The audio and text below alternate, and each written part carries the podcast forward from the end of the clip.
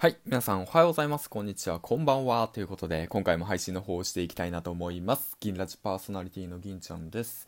えー、っと、本日2月の14日、日曜日ですね。うん。で、今日なんですけども、実はヒマラヤ祭りというね、企画の方に参加しております。昨日、今日、13日、14日、2日間で総勢50名以上のパーソナリティが、トークテーマに従って、うん、出されたトークテーマに従ってね、音声配信の方をしていくということで、だいたい7分以内に収めていくという形でね、配信の方をしていくわけなんですけども、うん。で、今日がね、実はね、2月の14日、何の日か、わかりますか？はい、そうなんです。バレンタインデーということで、今日のね、トークテーマなんですけども、まあ僕が選んだトークテーマなんですけど、実は、恋に落ちた瞬間。はい。ということでね、なんで僕はこのトークテーマを選んだのかなと思ってね。もう一つがね、今まで出会った変な人っていうね、トークテーマなんですけど、どちらかというと今まで出会った変な人の方が多いんだけど、うーん、なぜかね、恋に落ちた瞬間をセレクトしたというね、うん。はい、そうなんですよ。だから、まあ、そのことについて話していくわけなんですけど、まあ、需要あるのかなと思いながら、まあね、もしね、その興味ある方はね、いたら最後までね、聞いてくれたら嬉しいかなと思います。はい。ということで、えー、っとね、恋に落ちた瞬間を話していきたいなと思うんだけども、皆さんはどういった時に恋に落ちますか？うん。ということをね、ちょっと振り返って一緒に考えていきたいなと思って、恋に落ちる瞬間って何かなって考えたら、まあ、僕の場合はね、何なのかな？うん、なんか？なんだろうね。自分でトークテーマ選んどきながら、今ね、台本考えずにね、今考える、話して考えるって感じなんだけど、な、なんだろうな？うん、恋に落ちる瞬間ってね、胸がキュンってなるときなんか、うん、見つめ合った瞬間に目をそらすとき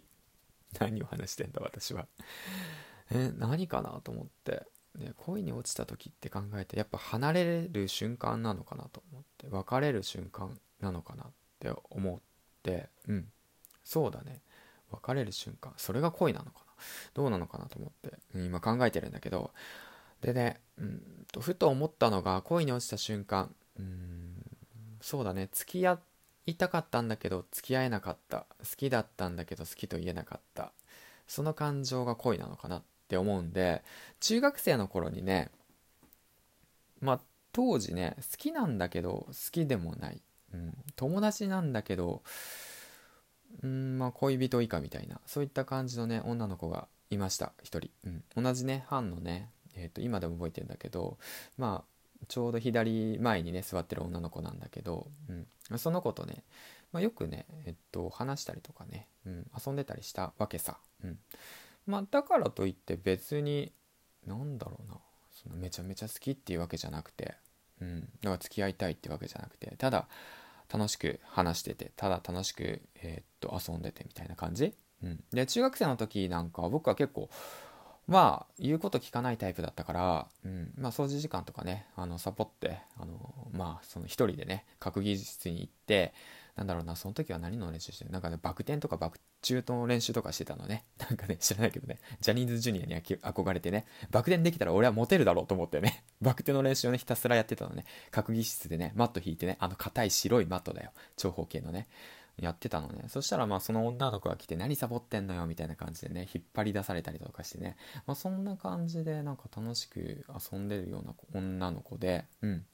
だからもうお互い別に好きっていう感情とかもなくて恋に落ちてるっていう感情もないんだけどやっぱりね中学3年生の頃だったからねまあ別れの時期さうんそうで卒業式があってねで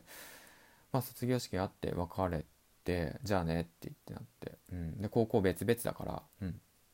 またねってなった時にでその当時ねあの携帯電話がやっと普及を始めたぐらいの時なのねうん。だから中学生で携帯電話持ってるやつすげえじゃんみたいな。で、学校に携帯電話持ってくるやつやべえじゃんみたいな、そういったような時代だったのね。うん。だからその時やっとね、携帯電話を高校に上がるってことで親からもらえて、で、その、あの、あれよ、ドコモのね、えー、っと、あれだよ、今でも覚えてる、あの、なんかあるんだよ、そういうのが。D メールじゃなくて、なんだっけ？忘れたけど、うん。あの、すごいガラケーじゃなくて、なんて言ったらいいの？あのパタって開けるタイプのやつ。うん。うまく説明できないんだけど、ますっごい古い機種、今思えばね。うん。で、それ。でそれをねもらってでその時ね卒業式の時に、まあ、僕は持ってきたわけなのねでその子も持ってきててじゃあメールアドレス交換しようよって言ってで交換したその瞬間に、僕は恋に落ちたという。特に落ちはないんだけどね、うん、だからその瞬間だよねきっと。メールアドレスを交換してあこの人と一緒にああのなて言うんだ高校ね中学卒業して離れ離れになってもまあつながることができるんだって言って思った瞬間だよね。その時にあって言ってなんかすごく嬉しくてあこれがなんかその何て言うんだろうな恋なのかなみたいな、うん、何を話してるんだ私は。何を話してるんだ私はもう、うん、っていうねそんな感じでした。だからまあ、その当時はね、メールをね、1本送るのにもね、なんか何十円とか何百円とかかかってたのかな。パケットとか言ってね、まあ、規制があってね、もうほんと数万円とかね、払うようなね、人たちもいたりとかして、結構問題になってた時期なんだけどね。まあだからメールアドレスずっと携帯持っててね、うん、メール来ないかな、メール来ないかなって言ってずっとね、ほんとね、和室でね、ゴロゴロしながらね、家のね、うん、携帯をね、ゴロゴロゴロゴロしながらね、見てたわけさ。うん、その瞬間だよね、きっと恋に落ちてるって。あの子から連絡来ないかなと。毎日ね、えっと、無邪気に遊んでたあの中学時代そして高校になってあの子から連絡が来ないかなと待ってる瞬間その瞬間がねやっぱ恋に落ちた瞬間なのかなと思ってますはいということで結局じゃあ、えっと、2人はどうなったのかなっていうとまあねそのお互いはやっぱまあ環境が変わっていってまあ疎遠になっていってでね連絡もまあしなくなっていったわけさということですよ、切ない まあそんな感じでね、恋に落ちた瞬間について話していきました。はい、ということでね、最後までご清聴ありがとうございました。今回ね、うん、あの企画をしてくださった、えー、ヒマラヤ祭りの運営の皆さん、本当にありがとうございます。最後に一言、ラジオはみんなでやるともっと面白い。バイバイ。